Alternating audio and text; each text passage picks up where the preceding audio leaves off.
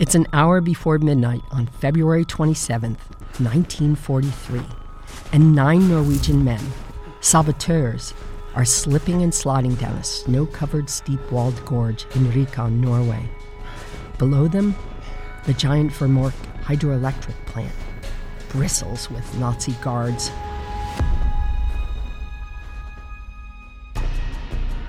When it was built, the Vemork power plant was the largest in the world.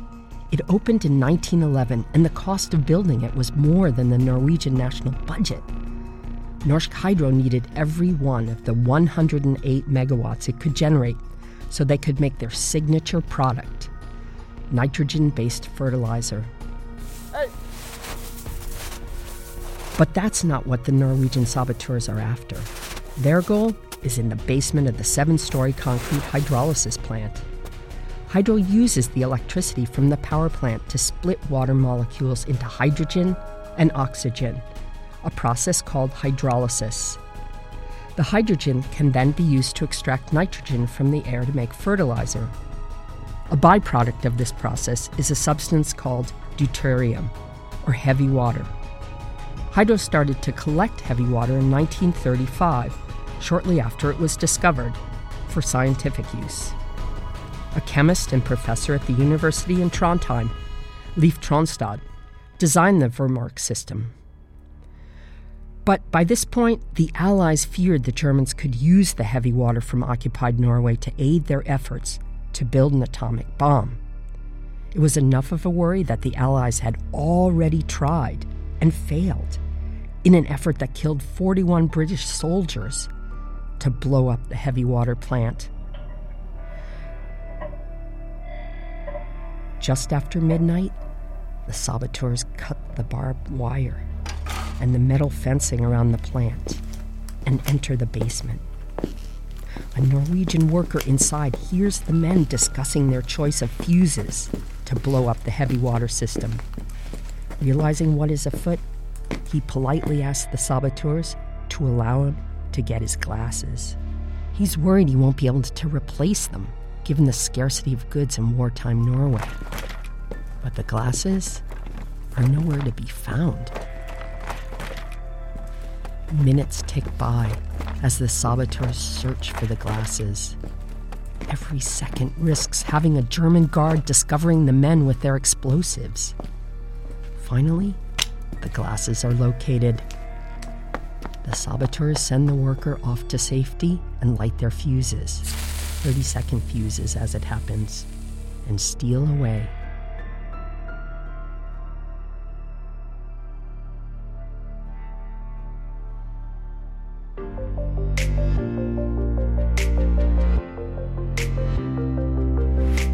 I'm Nancy Bazilchuk, and you're listening to 63 Degrees North, an original podcast from NTNU, the Norwegian University of Science and Technology.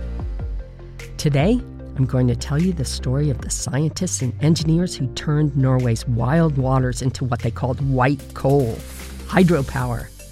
More specifically, I'm going to explore some of the ways these alchemists have been working to wring every kilowatt of energy out of falling water. They include an engineer who figured out how to harness national fervor and build the 1900s equivalent of a supercomputer. A World War II resistance fighter who saw something special in tiny temperature differences. And researchers today who are figuring out how pumping water backwards through a hydropower plant may be the future in a zero carbon world.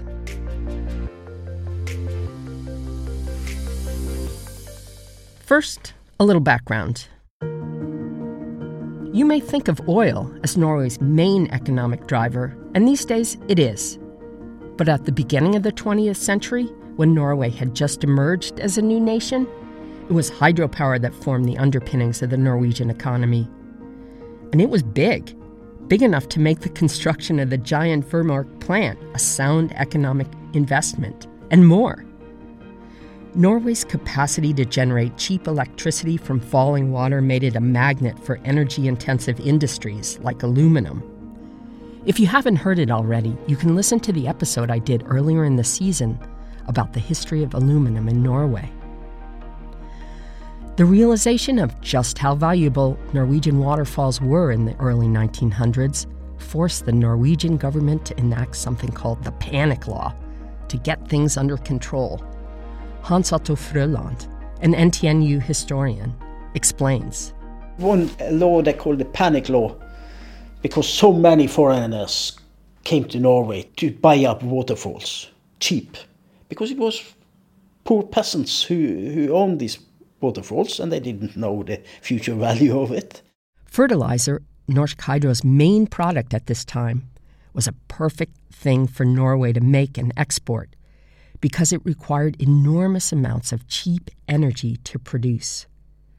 So it was a product that could be manufactured with the natural resources, waterfalls, that Norway had to offer, as former Hydro CEO Svein Richard Brandtzæg explains. In 1905, Hydro was established as a corporation with uh, fertilizer main business. Uh, so when Hydro built out the Rjukan plant just a few years after the company was established, the company financed uh, establishment in Rjukan with money from Sweden and, and, France. Yes, that Rjukan, the same place the saboteurs attacked during the Nazi occupation. It was the biggest hydropower station in the world at that time and spent about 1.5 uh, times the Norwegian national budget. One event that happened to help drive Norway's hydropower adventure happened right here in Trondheim, right in my backyard. Right now we are in, in the water power lab, which is an old building. It was built in 1970. But internal uh, parts of the lab is quite new and up to date. Uh, I would say it's state of the art, and in my opinion, the best one in the world, of course. My name is Ole Gunnar Dahlhaug. I work as a professor at the Department of uh, Energy and Process Engineering. Ole Gunnar is pretty modest. He's also head of the Water Power Lab. As a matter of record, the lab was built not that long after NTNU's predecessor, the Norwegian Institute of Technology, opened its doors in 1910. The whole building is built upon system in, in the basement, which is uh, consists of uh, 450,000 liters of water. We have pump system which can uh, pump into the system about 1,100 liters per second into the system. So yes, we can spill a lot of water here, and we have, of course. Uh, the big, big uh, tank over there consists of uh, 18 cubic meters of water, and we can pressurize it up to 100 meter water column or 10 bars, as many says. And if you look around, you see that the infrastructure is mainly built with these pipes, which are 600 millimeter in diameter. It's built in a style you would expect from this era, where public buildings expressed a pride of workmanship in every detail. Even the wrought iron railings are crafted in the shape of an ornate tree with spreading branches. The building itself is five stories tall, but really narrow. To my eye, it looks like a giant antique carriage house. It was built like this so it could provide the kinds of forces you'd get from a high waterfall, which allows researchers to test turbines. Turbines are the equipment that water flows through and that turn falling water into electricity. If you want to squeeze every electron possible out of falling water, you have to have an efficient turbine. Those 600 millimeter pipes Ole mentioned, they're big enough to crawl through, so they can release a lot of water with a lot of power. And when the Water Power Lab is running a big experiment, you can tell with your eyes closed. It feels like the whole structure hums. The man who was the brains behind the Water Power Lab was Gudmund Sundby. Sundby was hired in 1912 by the Norwegian Institute of Technology and realized early on what Norway needed was a laboratory where it could test turbines and improve their efficiency. So he started to work politically right away, and, and in 1917 it was up and running. And I know that they started to build it in 1915. He only spent two years for a government that didn't have a lot of money. It was really a huge investment. In today's currency, the lab cost between 40 and 50 million kroner, or roughly 6 million US dollars. To put this in context, that was about one tenth of 1% of the entire Norwegian national budget. That may not sound like much until you realize that the American government spent 1% of its national budget on the Manhattan Project to develop the atomic bomb. Sundby came to the university from a company called Kværner Brug, a Norwegian company that got its start in 1853. They started making turbines and other equipment for hydropower production as early as 1880, and by 1900, turbines were the thing. So Sundby had practical experience, but he also had a secret weapon. An old buddy, Gunnar Knudsen, happened to be prime minister at the time that Sundby was hired by the university. Knudsen knew that hydropower was the future for Norway.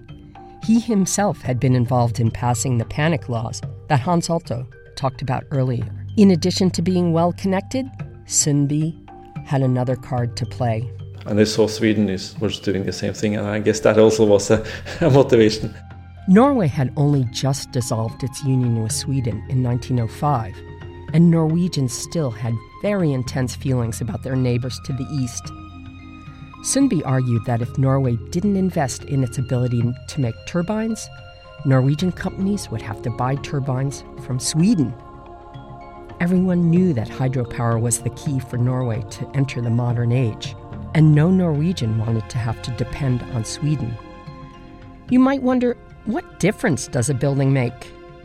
Well, the huge size of the laboratory and its giant piping system allowed engineers to actually test scale models of different turbine designs and fiddle with them to make them really efficient. During this period, engineers had to make careful drawings and do all their calculations by hand. Remember that 1900s equivalent of a supercomputer I mentioned at the beginning? This is it. It's not exactly a supercomputer because they still had to do calculations. Today we have numerical tools and computers who can do it, but at that time we had to do it by hand. But the Water Power Lab allowed them to test their calculations in real time by building scale models and actually subject them to the forces equivalent to a real Norwegian waterfall so they could see if what they were doing was right. So you could say something about energy in the water and energy on the turbine. And by adding those equations and looking at it, you were able to shape the blades uh, optimum. The blades are the structures inside the turbine housing that the water actually strikes. It was an iterative process, and I know that they spent um, days, weeks, months uh, doing these calculations. Hydropower was pretty efficient, even back at this point when a hydropower plant could capture as much as 80% of the energy of the falling water and turn it into electricity. To put that in context, the most efficient of today's wind turbines only turn about 40% of the energy of the wind into electricity. By testing turbines in the Water Power Lab, Professor Sundby and his band of engineers were able to make water turbines incredibly efficient they did experience in this building, and the people in this house, especially the professors, they developed the technology further. How to shape the blades, how to shape the geometry of the turbines, so it could uh, could take out more than 90% of the of the energy in the water. They made turbines up to 93% efficiency. Today, the state of the art is 96. Almost immediately, the Water Power Lab began delivering results that had real economic impact. The most visible project was the Morkfoss Solbergfoss hydropower station that was built starting in 1913 to supply Norway's capital. Norway's two turbine suppliers, Kværner Brug and Myrens Verksted, were able to test their turbines at scale in the lab, which helped make them super efficient.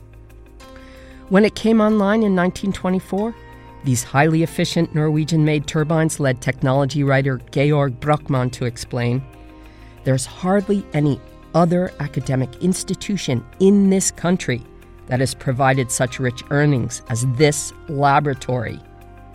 Norwegian hydropower is Norway's biggest asset, and it will mean more wealth for this land if we learn how to exploit it economically than if we had discovered an extremely rich gold mine.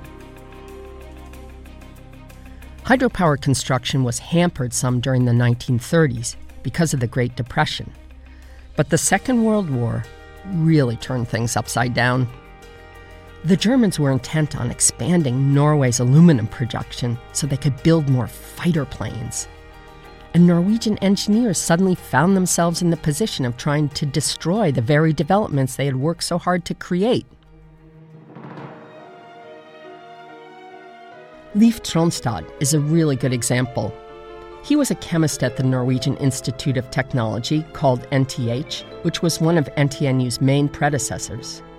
So, while he wasn't a hydropower engineer, he was the man who worked with Norsk Hydro to design the heavy water plant in Vemork. At first, he was spying on the Nazis in Norway, but things got too hot for him, and he escaped to England. Once the British military realized how well he knew the Vemork plant, they asked him to figure out how to blow it up. It was he who organized the saboteurs' attack on the plant in 1943. Then there was. Knut Alming, he was a character. He was a 22 year old hydropower engineering student at NTH when the war came to Norway. He was working here and he was working with the resistance in Norway. Long story short, he used the Water Power Lab to send information about the Nazis to the UK. The Gestapo found him out and came for him, and he barely escaped with his life. He came back after the Second World War and he was a professor here.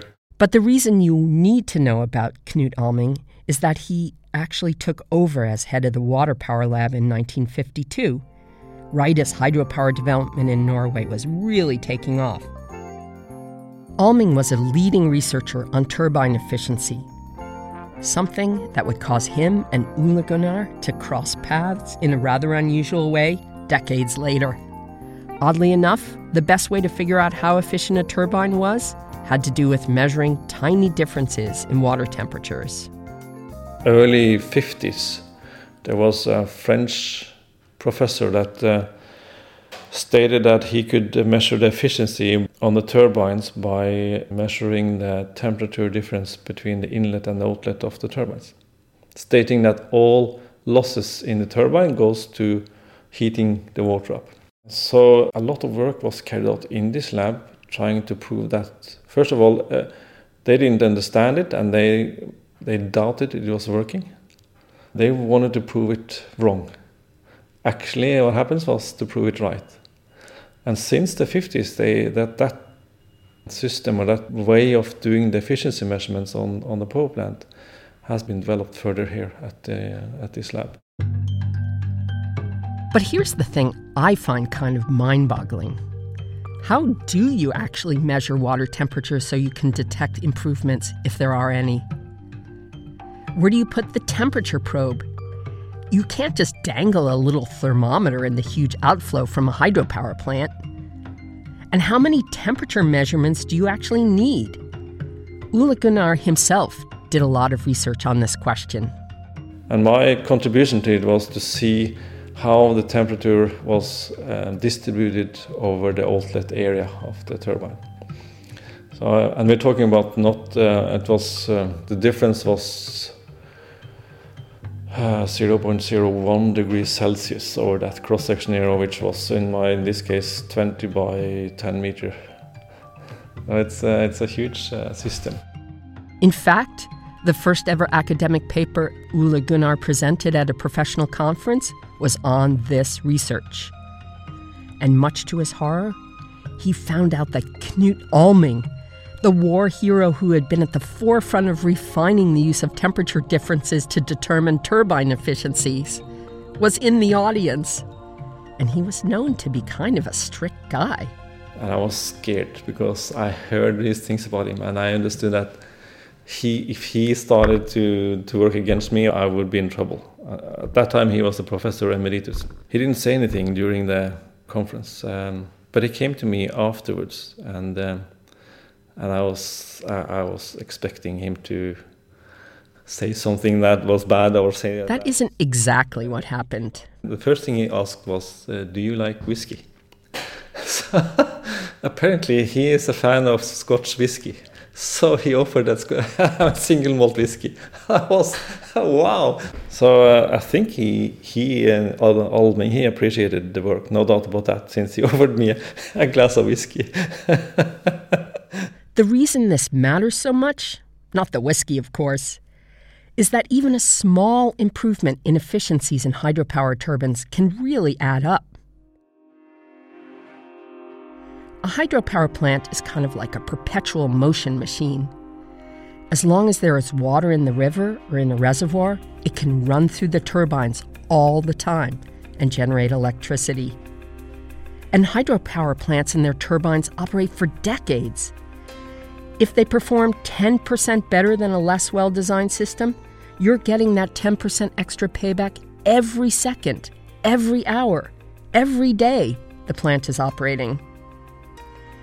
These days, roughly 90% of all electricity generated in Norway comes from hydropower. Norway is actually the seventh largest hydropower producer in the world. And as is true for all big public projects, hydropower development, especially in more recent years, could be controversial because it does have environmental impacts. And part of what researchers at the Water Power Lab are studying now is how some of those impacts can be reduced. One impact happens when there are high water flows around hydropower plants. Lots of air can get trapped in the water, so much so that. You can imagine it like a big soda stream. That's very goodly. I'm from Germany. I'm studying at TU Berlin and currently writing my master thesis here at the Water Power Lab. And I'm trying to um, degas water, air, air supersaturated water, which might occur on hydro, hydropower plants.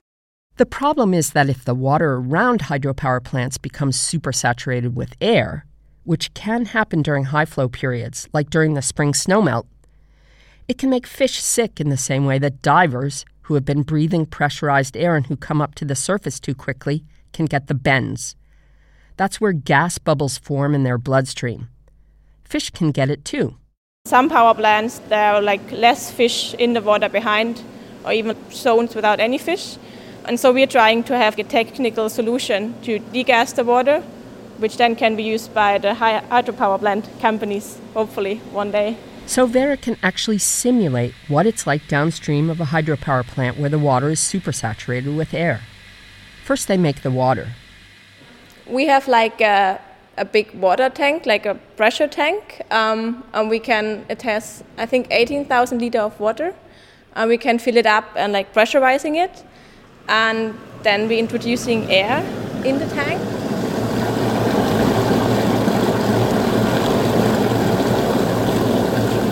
That's your giant soda stream machine, but with air instead of CO2. We have connected a channel.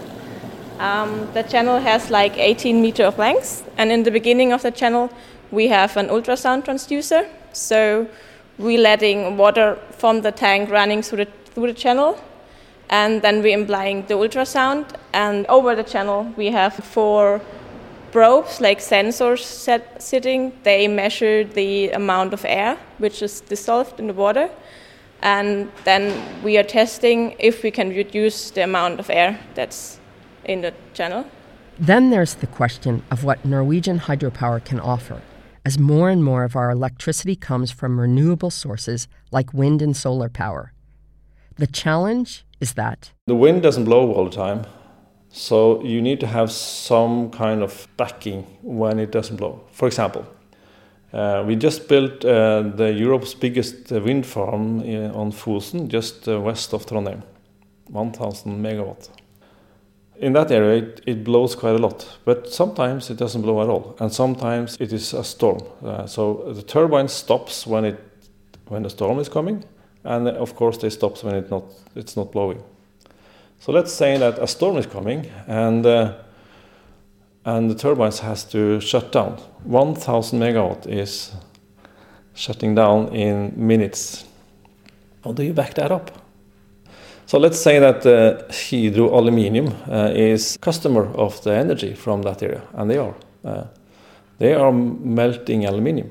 They can't afford to stop the melter. That that would be disaster. disaster.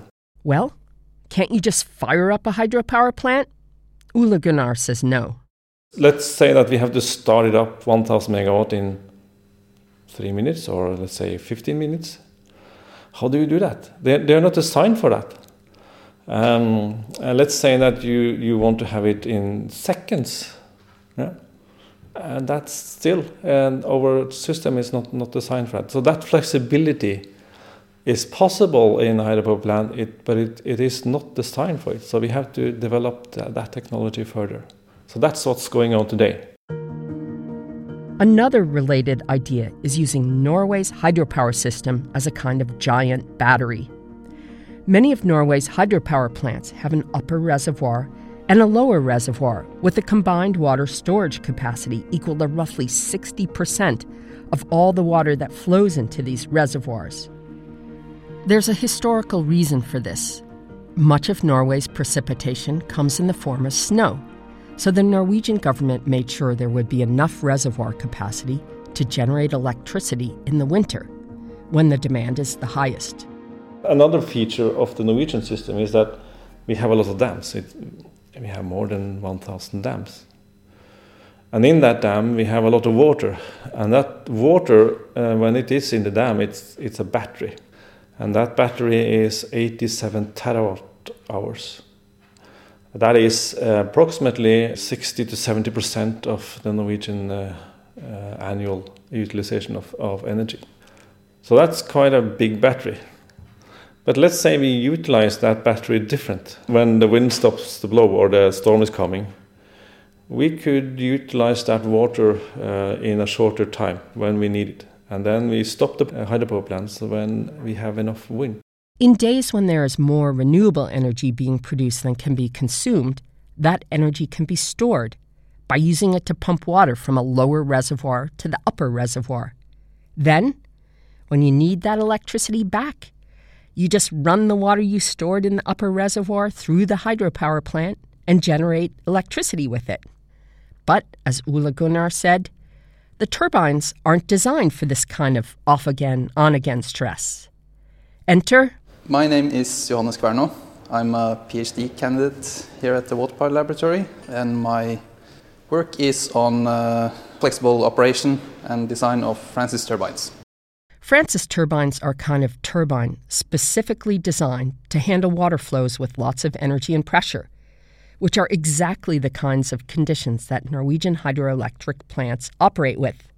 With more uh, energy sources like solar and wind, it will require the rest of the energy producing system to increase their flexible operation scheme to compensate for cloudy days or more wind. Uh, and since hydropower is fast acting power source, it's very useful to quickly adjust according to the both the demand and the supply. But of course, most of the um, turbines in Norway, at least, were designed for more stable operation at close to their design point. So, uh, with more flexible operation, there will be more fatigue, uh, which will reduce the lifetime of the runners and increase the cost of operating the plants, basically. Here's where being able to conduct experiments at scale in the water power lab really helps. By studying how turbines can be designed to handle these new conditions, they can make the system that much more efficient. The hope is that we can use this data to actually say something about what the strain is in the blade and how the like off design operating conditions will affect the lifetime. So you're part of the green revolution. Yeah, I kind of feel like I am. hopefully we'll come up with something uh, that's actually going to be useful for society and Norway and Europe.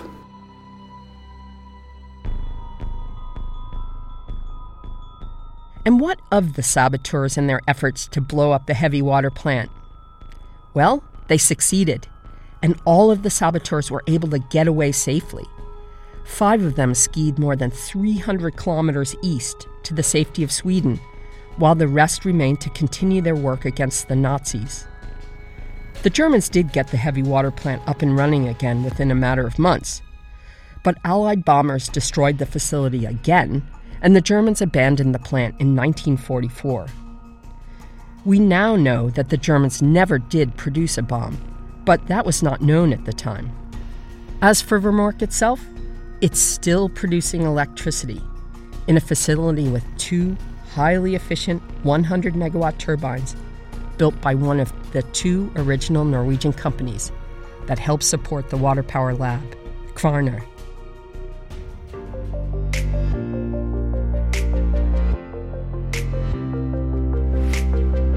I'm Nancy Bazilchuk, and you've been listening to 63 Degrees North, an original podcast from the Norwegian University of Science and Technology.